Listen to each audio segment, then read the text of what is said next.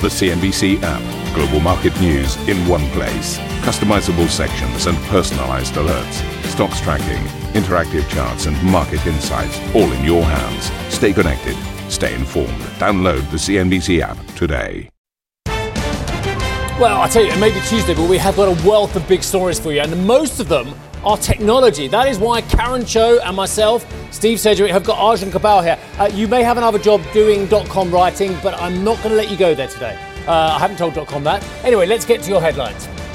So, chip designer ARM reportedly looking to close the books early on its blockbuster IPO. Amid reporting, the listing is now more than 10 times oversubscribed. It was tech stocks, though, that fueled a Wall Street rally with equities seeing back to back gains, with Tesla shares accelerating 10% on the back of an analyst upgrade. JP Morgan CEO Jamie Dimon isn't buying the optimistic view of Wall Street, urging caution and warning that despite the positive sentiment, he still has major concerns on the US consumer. We've been spending money like drunken sailors around the world. Uh, this war in Ukraine is still going on. Those are really big buts. You know, to say the consumer is strong today, meaning you're going to have a booming environment for years, is a huge mistake. The EU cuts its growth outlook and forecasts an annual recession in Germany as higher energy prices hit the industrial powerhouse. Economy Commissioner Paolo Gentiloni warns this slowdown will have consequences. If the uh, larger economy of the Union is uh, in uh, negative slightly negative growth, this is affecting everyone.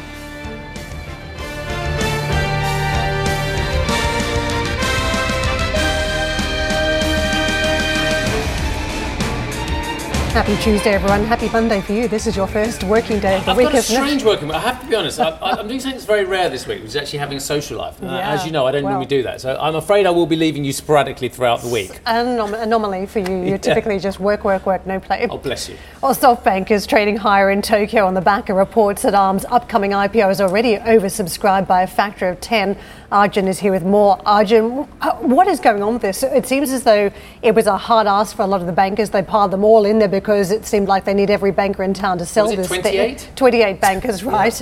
And then they, they bring the valuation down, the one that SoftBank has on its books, they scrap that, they bring it lower. Now, suddenly it is uh, the hot ticket in town, and maybe the pricing is even going to be higher. Yeah, that's right. Just just a few of those details before I unpack that. I mean, the last time I remember, well, for, tech anyway, an order book closing early was the 2019 dual listing uh, for Alibaba in Hong Kong. So it tells you the sort of uh, you know the, the, the, the focus of this, the kind of company uh, we've got at play here as well. Bloomberg saying that ARM could be raising the price above that upper end of $51 uh, per share as well. I think there's a few things, and it's important to set the context context there. Coming into this, uh, SoftBank has been reeling from record losses at its Vision Fund, and this ARM IPO was seen as key for offering investors some return, but also giving SoftBank a big windfall as well, potentially to go out and, and begin reinvesting for this new AI era. We've heard SoftBank talk about going from defense mode, where it was a lot more cautious on investments, to then turning into offense mode now, in which it feels like it's at. And so perhaps there's been a little bit of caution in the way SoftBank's approached this in terms of one, we've seen only uh, releasing about 10% of the shares, but also perhaps in the pricing uh, as well. When you're seeing clearly there is demand here, they were testing the waters of the IPO market at a time where there was still a little bit of caution towards tech stocks, towards new IPOs, and particularly around whether this AI hype we've seen with the likes of Nvidia could potentially translate through to ARM, which of course we know is a very different proposition in terms of what it offers uh, for artificial intelligence and that future there. So I think that's really the context here, but clearly uh, there is huge demand for this. ARM, we know, is a critical, critical company. In the broader semiconductor sphere, uh, sphere it makes the uh, or designs the architecture which underpins the uh, processors in 99% of smartphones globally, and the company is now talking about where its future lies in areas such as the data center uh, and other AI applications as well. You just caught my attention with the uh, course of trade for a lot of the IPOs uh, in your commentary there around Alibaba and you know what happened. And there's a lot of writing around the retail investors. Should they jump on board this one when it's offered to the market? And some of the, the crunching of the numbers suggest that look, the past four years, some of those 10 biggest US IPOs down 47% from the closing price on their first day of trading. So when this one comes to market, some retail investors might jump on board. ARM, of course, I think a lot of British investors familiar familiar with, perhaps more so than American investors, but it could be one that uh, some think, well, it's in the semiconductor space, let's just go for it. But it is dicey business, isn't it? What, just two stocks of the top 10 are actually uh, are leading with returns uh, Snowflake and Airbnb, 111% uh, return. That's right. And I think when you look at a company like ARM, it is profitable, we know that, but it has also uh, seen sort of the impact of a slower smartphone market, and that's still where it makes so much of its profit.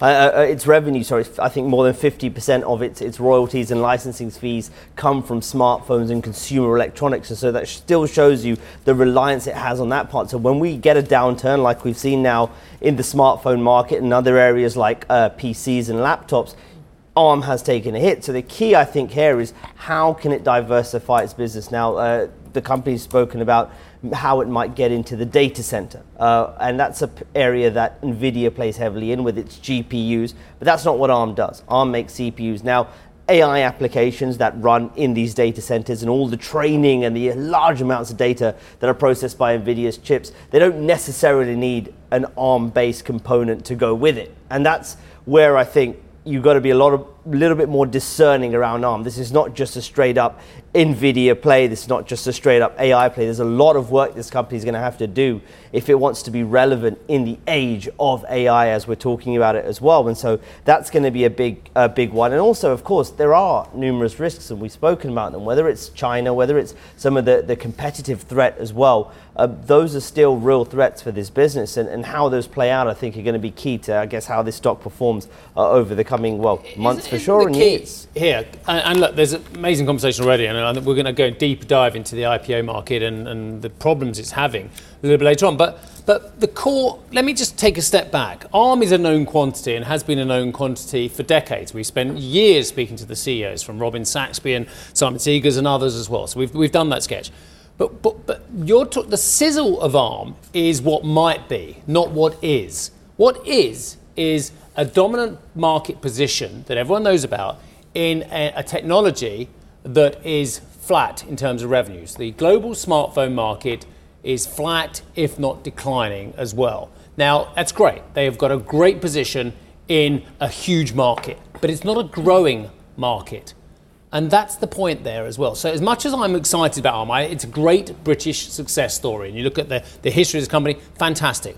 But in terms of the sizzle, in terms of growth, I'm struggling to see that. And I'm not trying to create a counter argument for the sake of it as well. I want to see this company do well. It's a British company, great, good. Old. But, but the fact of the matter is, they are dominant in an area of the market that isn't growing. That is the fact. They want to be dominant in other areas, but then so does everyone else. Yeah.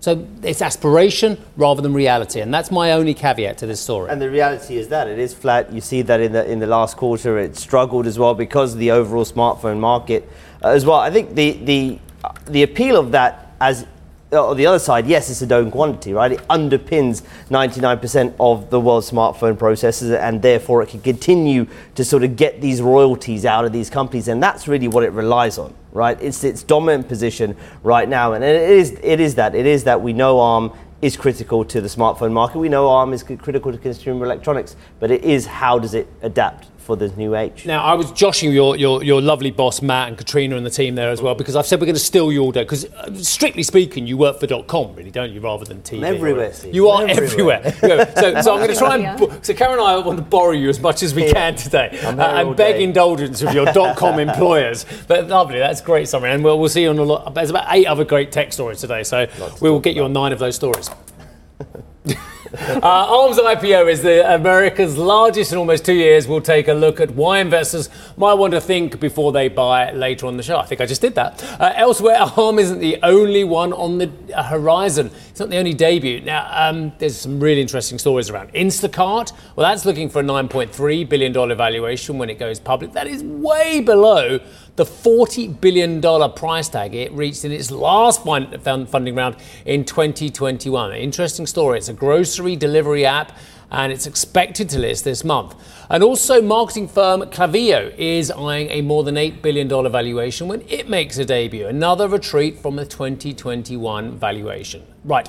Uh, also, SoftBank has another company in the mix, biopharma firm Neumora Therapeutics. Neumora Therapeutics uh, is after a valuation of $2.74 billion when it lists, but it hasn't yet given us a timetable. Now, the US markets yesterday, well, it was indeed the technology sector, Karen, that gave us the impetus yet again.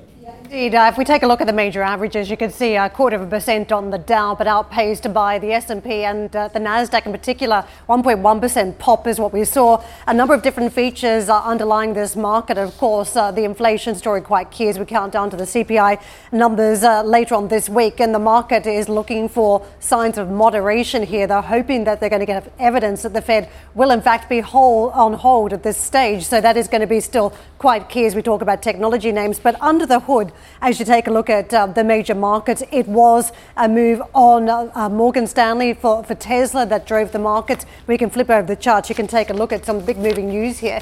It was an upgrade around the supercomputer that Tesla has uh, that effectively saw Morgan Stanley upgrade the electric car maker to overweight from equal weight. It is now pointing to the Dojo supercomputer, saying this could bolster the company's market cap by $600 billion. A huge call there as uh, you see the company step into more of a technology realm. Obviously, we've been talking about as a tech company and an auto company. The news flow very much around the tech company side, and that was why you saw Tesla stock shoot higher by 10%, double digit gains, and very much outpacing the rest of the other major markets, as you can see across the board. But it wasn't the only name as well. It was the likes of Meta that the market focused on as well. You can see the outside performance jumped there more than 3% in the green. This is the market was again weighing up some of the moves into AI by the company over the weekend, and uh, that saw the um, bolstered uh, performance for that stock. Amazon also rallying strongly along with Qualcomm. So again, very decent day for these big tech names, telling you why the Nasdaq was an outperformer. To Treasuries, uh, let's take a quick look at what we're seeing across the board. The 10-year 4.29 is what we're watching. The two-year 4.99 the market seeing uh, still elevated rates on some of these market trades. Dollar, though, we've seen a, little bit of disruption on that strong dollar trade, and this coming through from the Asian regions, in particular Japan. We've seen the yen notching its best trading session uh, against the dollar in about two months. This after the Bank of Japan governor Ueda has said that policymakers have enough economic information by the end of the year, so fleshing out the time frame for this year to determine that short-term rates will need to rise. So again, we're watching that JGB yield curve in Japan at this point and what that means for elevating the Japanese yen from very low levels at this stage. So the uh, trade around yen has been firmer. Morning session, though, as we watch it this morning, dollar is just clawing back a little bit of territory. Also worth noting the Chinese currency as well as you see that uh, the yuan's had its best trading day in six months. Authorities here vowing to correct one-way moves uh, that uh, coming through from authorities, and you can see, despite all that, uh, dollar now again positive on the trade this morning. We are seeing uh, just a reversal of some of the recent 24-hour moves that we've witnessed. Sterling euro also on the back foot, Steve. Oh, there's so much going on. Thanks, Karen. Right, JP Morgan CEO Jamie Dimon has warned that policymakers would have to bring back quantitative tightening potentially. Speaking at the Barclays Global Financial Services Conference, Mr. Dimon said that although economic prospects are improving, people should be very careful about the future. Wages are going up, particularly at the low end. It's pretty good, which is why you have a pretty good economy. And there are there are huge buts here. And I, I just think people are making a mistake to look at real time numbers and not look at the future. And the future has quantitative tightening. We've been spending money like drunken sailors around the world. Uh, this war in Ukraine is still going on. Those are really big bucks. You know, to say the consumer is strong today, meaning you're to have a booming environment for years, is a huge mistake.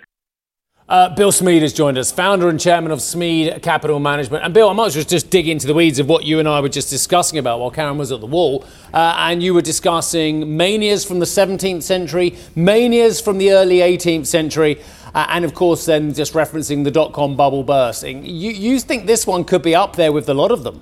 Well, the, the tulip mania in Amsterdam, you could trade a fine bulb for a house, a carriage, and two fine horses. Wow. Uh, and that's your meme trades, that's your crypto, that's your right that, that, that's your beanie baby type stuff we did the beanie baby stuff right that was 1636 and then the british government flooded the world with liquidity uh, in the 1720s and a guy named john law said well oh let's convince people that if they go down to, to, to the south seas and, and form a bunch of companies that, that, that they'll get rich doing it well that's a growth stock bubble well, this time we did them together. And, and um, Charlie Munger calls it the totality of it. Uh, in his career, he said it's the biggest financial euphoria episode of his career because the totality. He means because we're we did like seven different financial euphoria episodes in about a ten year time period. So, from what you just said, the logical question for me is uh, are we going to have a very violent move to the downside soon? What's your answer to that question? Well, I, I, I, we just think in terms of it being like the 1970s. That, that's uh, so. It, it's funny. Here we're dealing with inflation, and all the things we learned in college about inflation, no one talks about. I, inflation is too many people with too much money chasing too few goods, and and so the last two inflation episodes prior to this one were baby boomers in the 1970s 75% more people in the US than the prior generation, uh, with money created by the Vietnam War and Johnson's Great Society legislation and got monetized, uh, chasing too few goods kicked off by the Arab oil embargo in 73 74 to so so then the second one is China decides they want to do business. And so 1.2 billion people that had never had a chance to do uh, commercial enterprise and, and you know, uh, free, free market uh, activities are too many people with too much money. The Chinese government borrowed, now you got the outcroppings of that. Ch- chasing too few goods, and that was 20, 2000 through 2010. That led to the BRIC trade. By the way, that's all anybody wanted to talk about 2010. Uh, uh, the, the uh, the 10 largest companies in the world were all associated with suckling on the China boom, right? Okay, then, then so now 92 million millennials, 40% more people than the prior age group, who postponed adulthood for about seven years, right? Adulthood starts at 30, especially for men in the United States, versus 22 like it was 30 years ago, uh, with too much uh, $10 trillion worth of two administrations' liquidity to fight COVID chasing too few goods, kicked off by the Saudi Sunday taking the price of oil to zero uh, in, in March of 2020 and setting up the greatest negative 37 bucks on the WTI uh, close on the April contract. Setting up the greatest bull market in oil and gas that probably will exceed what happened in the 1970s. Uh, because on top of that, there is a religious experience out there that says that fossil fuels are evil and, and we're going to make a quick, quick transition away from them. And so nobody's making new. We're going to have to have it. And they're just setting up a huge uh, squeeze there. Which seems to explain the Tesla story too, perhaps, as you talk about some of those millennials also getting behind the wheel and making those grown up decisions, but going for electric vehicles, not traditional uh, ICE engines. It's so interesting you mentioned that. The, the, the cab driver picked me up coming from from mainland Europe last night. You've got to be very careful listening to British cab drivers. By the time they know something, you've got to do the opposite. No, no he has a hybrid, and he explained to me that the amount of time to charge versus his t- use of his time makes the electric side of his hybrid more expensive for him than his gasoline side of his hybrid. Yeah. And how do you make electricity in the United States or in Japan where there's no nuclear? How do you make electricity? So the reason I also plucked at Tesla then is because it's one of the high flyers. And if we talk, take a look at your narrative, typically it's the high flyers you look at for signs of excess. And it was Tesla, for instance, in recent times. It's Meta, it's Microsoft, it's Alphabet. It is a lot of these big name tech stories that have benefited from the market rally. I think some people who are trading these stocks or investing in what they think is the long term are buying because last time round on the back of the financial crisis, this was a secular story. You saw enormous growth because there was new industry created very different business models to what we'd seen in the past. So you had growth and you had defensiveness. Why is it not the same t- story this time around, but with the AI leg behind it as the prop? Wonderful question. The, the, the history of these things are there's the companies that realize the success of the new technology, and there, there's the companies that don't. The companies that don't become a just complete and total disaster. That's your Lucents and Sun Microsystems from 2000. But then the Nifty 50 and the dot com bubble shows you that Intel and Cisco are 12 to 15 times larger and more successful companies as a company than they were in 2000, and they've never got back to the old stock price. So the problem isn't will, will NVIDIA be a successful company? That's not the question. The question is paying over 40 times sales for a business there's virtually no track record in recorded financial history of that ever being a 10 to 20 year success story. So in our world, we call the, the AI thing a Hail Mary. In other words, if you're trying to perpetuate a financial euphoria episode, you better come up with an absolutely sexy, wonderful marketing opportunity to get all these uh, addicted financial euphoria episode people to continue in the charade. And anyone who's done a Hail Mary knows you've got to do a series of them, not just one. So. Is that right? Yeah, I'm, I'm not, not, not, that's, that's a bit of a dark hole in my knowledge. Uh, um, but, but, but in terms of, let me just uh, give a counter argument to the concern you have at the moment and, and actually why we might still see continued strength going on. It's kind of tallies what you said. There's a chap we have on sometimes. I, I think his name is Cole Smead. Um, he may or may not be your son, and he's a lovely man. But he always argues back to me that actually the strength of the US consumer is incredible, and they've got a great balance sheet. And I don't know if he's changed his mind recently. And we have this brilliant ding dong about that. Anyway, so Cole would turn around back to me. And I'm sure you have this debate constantly. The strength of the US consumer will see us through. No, no, that's not a debate. That I'm just as big a bull on the underlying strength of the economy. Yeah. Jamie Dimon is worried about some aspects. We could have a recession. Yeah. Remember. But you said it's going to be like the 70s. And the 70s was a, a, rolling series of crises, stroke recessions. But then growth. So, Buff- but, but growth after uh, nine years of inflation. No, no. Yeah. Buffett spoke at the Allen and Company Summit in 1999. He explained this so well back then. I'm shocked that he's not talking about it now. Mm. So he said from 64 to 81, the United States economy grew 4.3% compounded. Mm-hmm. And the Dow went nowhere for 17 years. So at Smead, we are underlying bullish on the mainstream economy. But that means Main Street business and labor wins, like in the 70s, uh-huh, gotcha. uh, right? Yeah. But, but PE ratios get compacted. So then Buffett said from 81 to 98, the economy only grew 2.7%. So why is he buying real estate then? Oh, because it's, it, it benefits from inflation. Right. Uh, it, people have the hardest time visualizing a zeitgeist uh, in its early stages, but in the late stages, everybody, you know, oh, everybody loves tech, everybody loves AI. Every, in the late stages, everybody can identify it, which means it's useless. So, so at the end of the 70s and the early 80s, people only wanted to invest in something that benefited directly from inflation. So we have a chart that shows the only asset classes that did well were oil and gas and real estate uh-huh. in the 70s.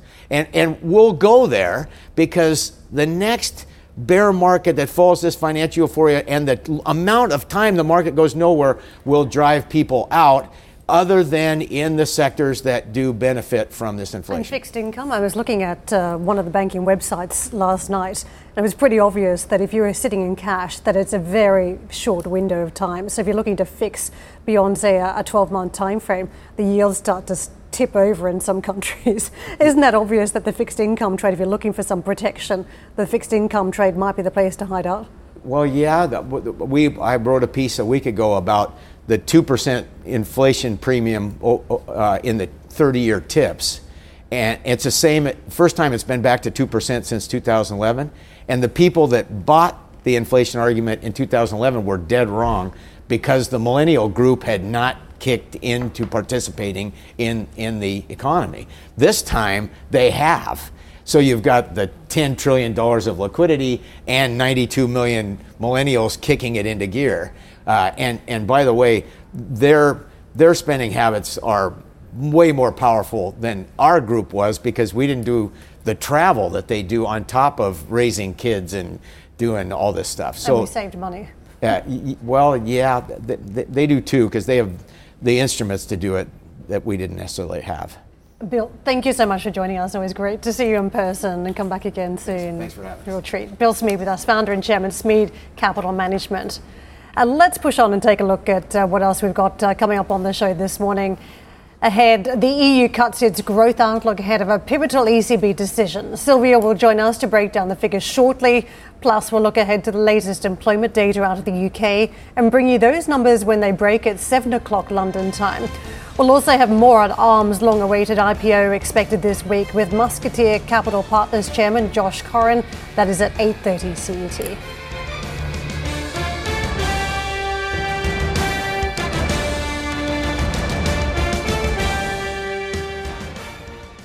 Ambition to me is about doing better. I think ambition creates a pathway. Best advice I can give someone starting off a career is don't have a career, have lots of careers, try loads of different things. Talk to people and put your ambition out there. I don't feel that I've hit peak ambition because it's a learning journey. CNBC is where ambition meets opportunity. What does living ambitiously mean to you? Hear it from our CNBC anchors, reporters, and global business leaders on CNBC.com.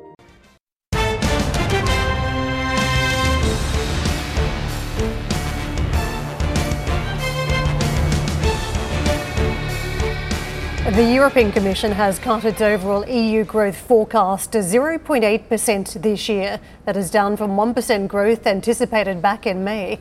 Economy Commissioner Paolo Gentiloni said recent data showed the bloc's economy losing momentum, with further weakening expected over the coming year. Well, Sylvia joins us with more. Sylvia, this is all key as we count down to the ECB this week. What sort of growth backdrop we're looking at here in Europe?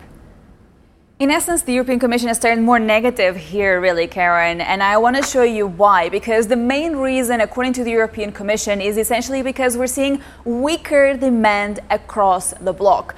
Why? Because we're facing higher interest rates. So all of this is of course interlinked. But let me show you some of these expectations. So for instance, for this year, the growth expectation is of 0.8%. But then if you look at 2024, yes, a little bit of a pickup compared to this year. But nonetheless, that number for 2024 was also downgraded. I want to show you the country breakdown. So we have a bit of, bit of a picture really of what's happening in the major European economies across the bloc. For instance, the big takeaway really is Germany. This year, it's expected to enter negati- negative uh, territory, minus 0.4% in terms of GDP expectations. That number was previously higher by 0.6 percentage points, so more downbeat when it comes to Germany. And we know the main reason here is because really this huge economy has struggled in the wake of Russia's invasion of Ukraine. But then, if, for instance, if you look at France, the growth expectation for this year is at 1%, then for next year at 1.2%. And it's funny here because the in the press conference yesterday, Gentiloni, who is the head of uh, uh, these forecasts, really, he did explain the difference between Germany and France is because France didn't face such high level of inflation last year. So we're seeing that also now translating into some of these growth expectations. And speaking of inflation, let me show you what are the uh, expectations on that front. Here, though, the main takeaway is indeed that it's positive in the sense that headline inflation will come down. But if you look at this uh, figure at the end of 2024, it's still above the ECB's target. Within this context, I also want to show you the country breakdown when it comes to headline inflation. For instance, in Germany for 2024, we're still expecting 2.8%. Um, in Spain, 2.9%. So all of these figures are still well above the ECB's 2% target. And all of this matters, guys, because of course we're just days away of a new ECB meeting. Let's see whether Christine Lagarde will decide that they'll raising rates or they're holding for this time being. Thank you for listening to Squawk Box Europe Express. For more market moving news, you can head to CNBC.com. Or join us again on the show with Geoff Cutmore, Steve Sedgwick, and Karen Tso, weekdays on CNBC.